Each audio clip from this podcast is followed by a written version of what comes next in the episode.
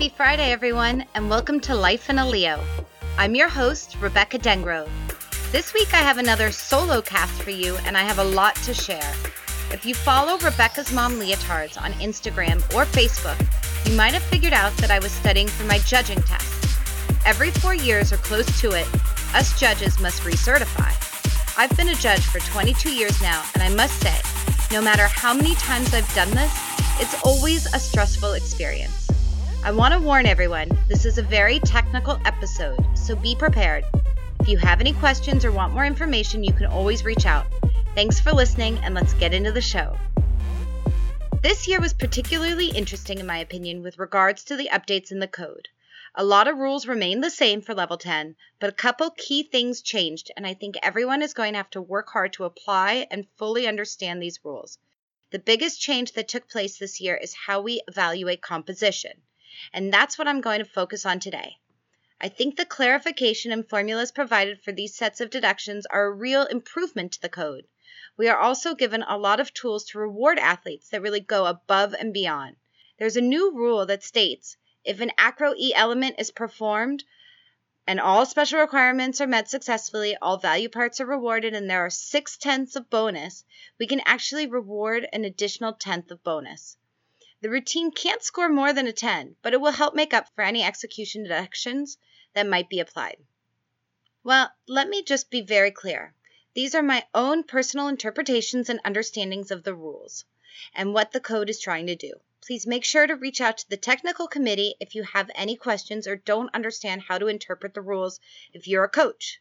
If you're a gymnast, make sure you're talking to your coaches.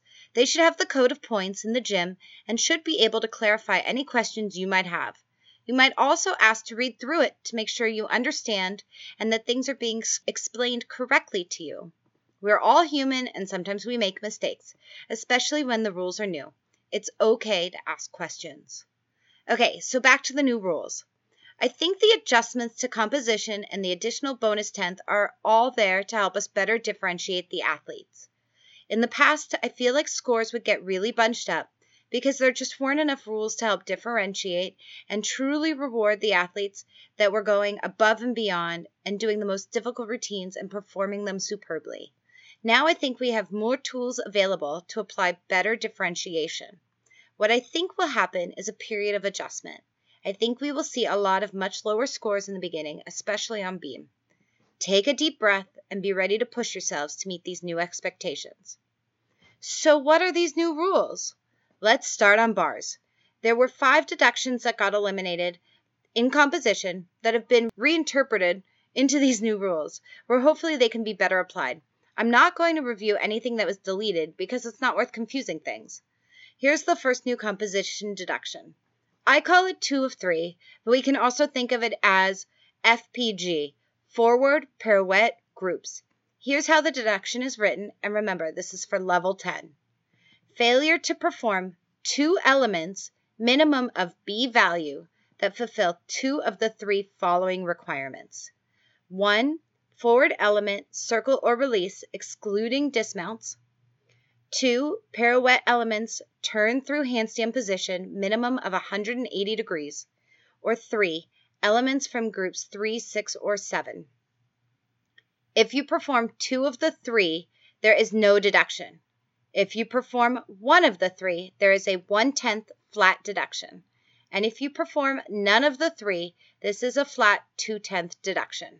I think this is very straightforward to understand and makes a lot of sense. In addition to the long access turn, which is a special requirement, we want to see you doing pirouettes in your routine. This includes things like blind changes, Healy turns, Higgins turns, and even pirouettes out of skills like front giants or clear hips, for example. The forward element is consistent with previous requirements. We want to see you do something going forward on bars at this level. This includes front giants, Weiler kips, Jaegers, and even Delchevs, to name a few. Finally, elements from groups 3, 6, or 7 is also not new. The way we think about it is, when you swing bars, we want to see that you've really mastered several different ways to do it. We also want to make sure you really understand how to maneuver in handstands. We can't make everything a special requirement, so this is where we can provide guidance on what the second most important things to focus on are. and examples of 3-6-7s include clear hips, Stalders, toe-ons, and variations of those skills. So you've got your special requirements, and then you've got this chunk of compositional requirements that help you define how to create your routine. And that's how you should focus on building your routine together. Another deduction that has been reinterpreted is stated as facing the same direction throughout the entire exercise. The deduction is a 1/10 flat. Mounts, dismounts, and full turns will not meet this requirement. This is also clear to understand, I think. Basically, if you do a bale in your routine, you will meet a special requirement, but you'll also meet this composition requirement. If you do a straddle back, make sure that somewhere else in your routine, you're doing something that allows you to change direction. You can perform a blind change and then a front giant half, for example. Or if you're doing a pack, most likely you have a pirouette somewhere else in your routine so that when you end up back on the high bar to dismount, you're facing the correct direction. Just something to keep in mind. It would be silly to lose 1/10 because you don't face a different direction in your routine. The next two composition requirements are brand new.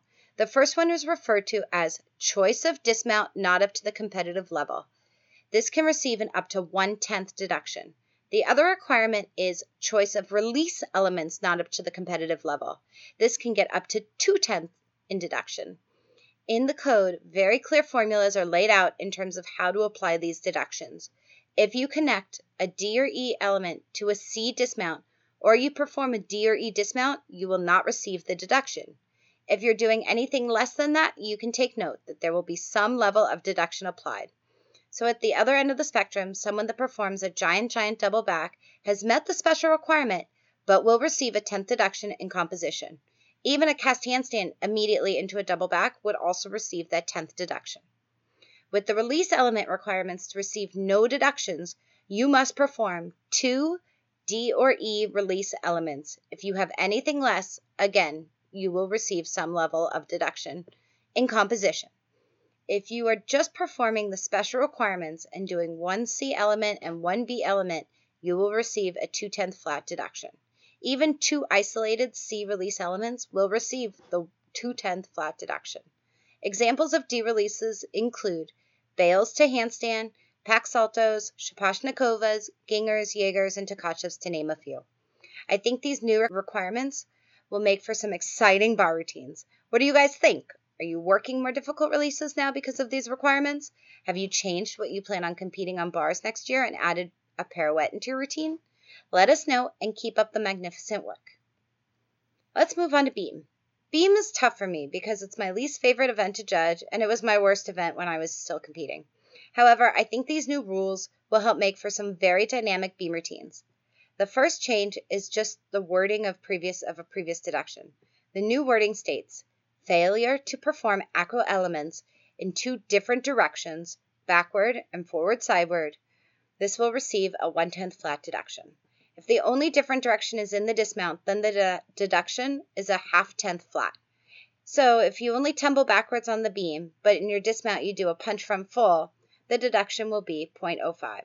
Straightforward, right? Now let's get into the new deductions. The first one is failure to show movement in choreography in different directions, including forward, sideward, and backward, is up to a 10th. This makes sense to me as well and should be easy enough to apply. Basically, we want to see you dancing on the beam in all directions. You need to move forwards, you need to move sidewards, and you need to move backwards. It doesn't have to be a lot, but you need to show us something. The next one is choice of elements not up to the competitive level.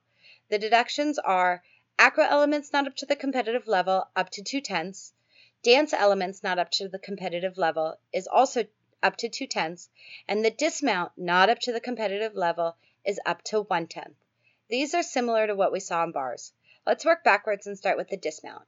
Any B acro, like a back handspring, or C dance, like a switch leap, connected to a C dismount, like a 1.5 twist, or a gainer full, or a D or E dismount will not receive a deduction. At the other end of the spectrum, you will lose the full 1/10 if you perform an isolated C or C acro flight or dance connected to a B dismount. A routine with a round-off 1.5 twist is okay, but a routine that performs a one-arm back handspring into a full will receive the 1/10 deduction. Moving on to dance elements not up to the competitive level. If you perform 3 Cs or 2 Cs and 1 D or E in your dance, you will not receive the deduction. If you perform 1 C or 2 Bs, you will lose the 2/10 flat. Here are some examples. C dance elements include switch leaps, 1.5 wolf turns, split jump half, tuck jump 3/4, or wolf jump 3/4. Some D elements are switch side, split jump 3/4, tour jeté, sheep jump, straddle jump halves, and double turning wolf turns. The goal with this requirement is to have at least 3 dance elements in your routine and make sure they're all C or better. If not, you'll get deducted.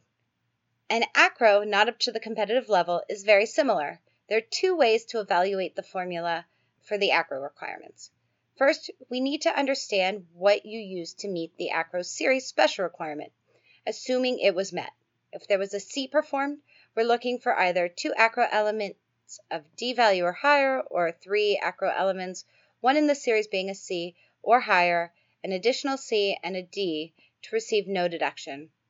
I think I said that correctly, but there's a lot going on there, so here's an example. A routine with a back handspring layout step out, a side aerial, and a back tuck would meet the requirement.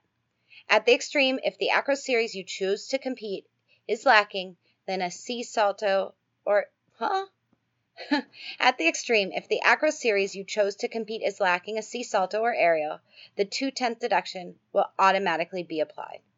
We're really looking for an acro series that either has a D or E in it, plus an additional D or E acro skill, or an acro series with a C salto plus 2 additional difficult salto skills. I think this is a deduction we'll be using a bit in the first couple of years until the athletes have developed a full array of difficult acro skills they feel confident performing. The other way to think about it is, if your acro series has a D salto in it, then you only need 1 additional D acro on the beam. There's one more new deduction on beam I want to acknowledge, even though it doesn't fall under composition. This is how it reads in the code.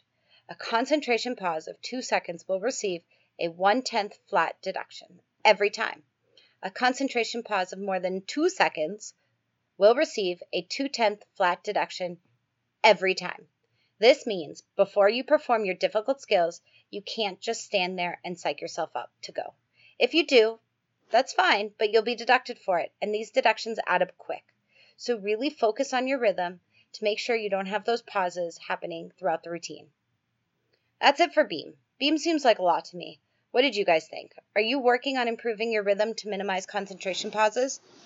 Are you focusing on a more difficult dismount or dismounts in connection to something else? Do you love beam? Let us know. You can reach me at Rebecca@leotard.com.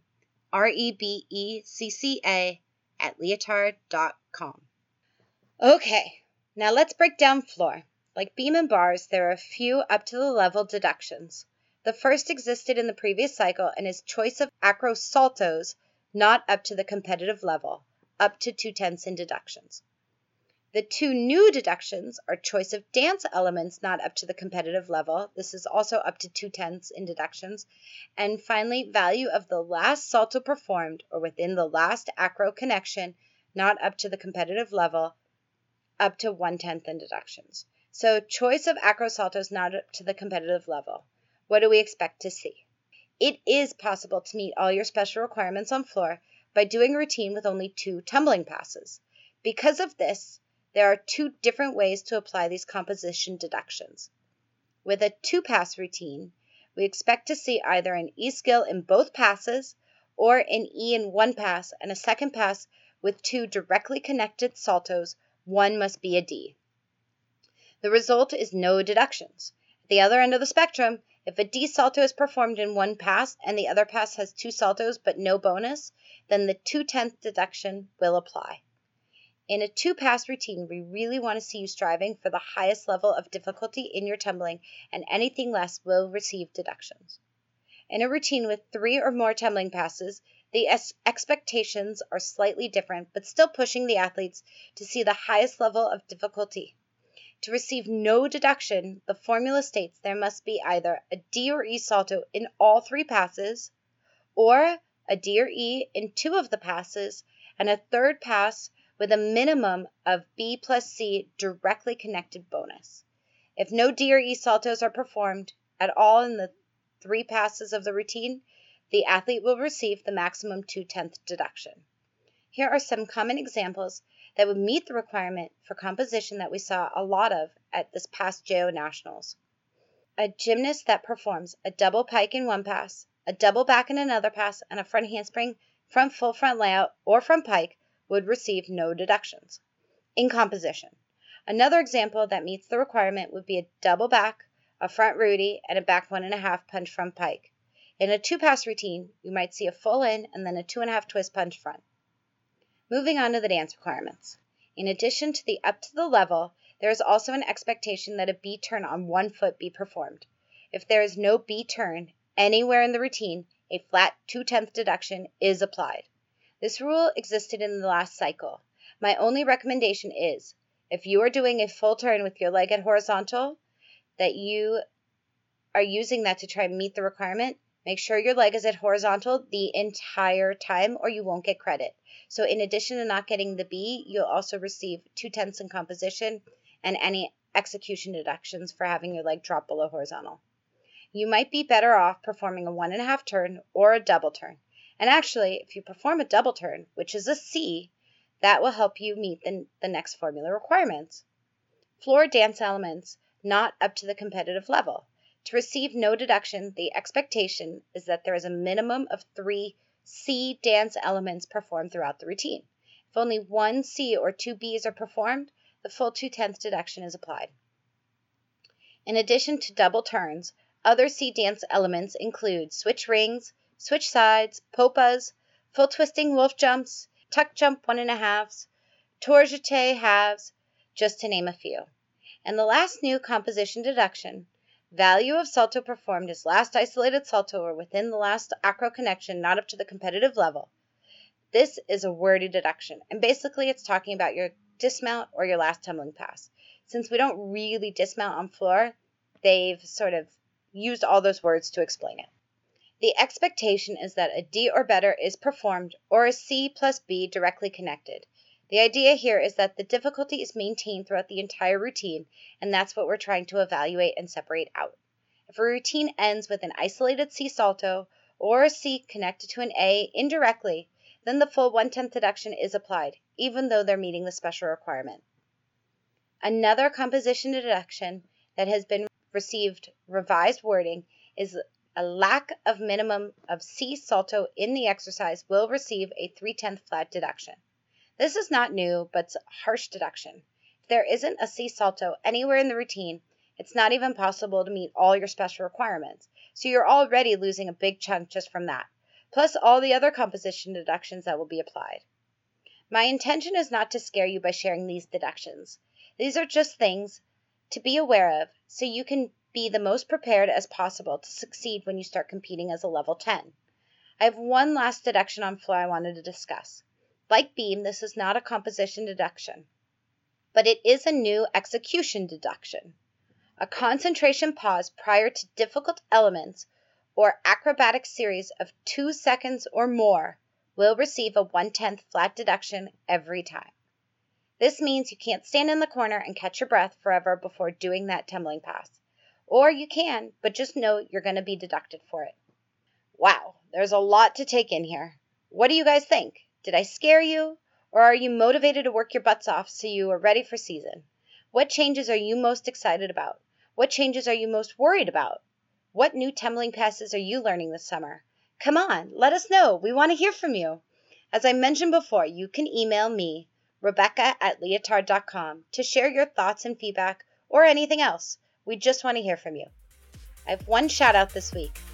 Using the handle @gymnast_Natiana1. Let me spell that for you, and I hope I said her name right. @gymnast_, and then it's spelled NATIANNA, and then the number 1. She's working back tucks on high beam and going on a couple fun vacations this summer. That sounds awesome. She also wants to send a shout out to her friend @Alyssa Collarols. ALYSSACOLEROLLS, because she's an amazing friend, super hardworking, and a kind person. You guys, I love that. Well, that wraps things up for this week. I hope everyone is enjoying their summer. Keep up all the great work, have fun at camp if you're going, and like always, don't forget to point your toes.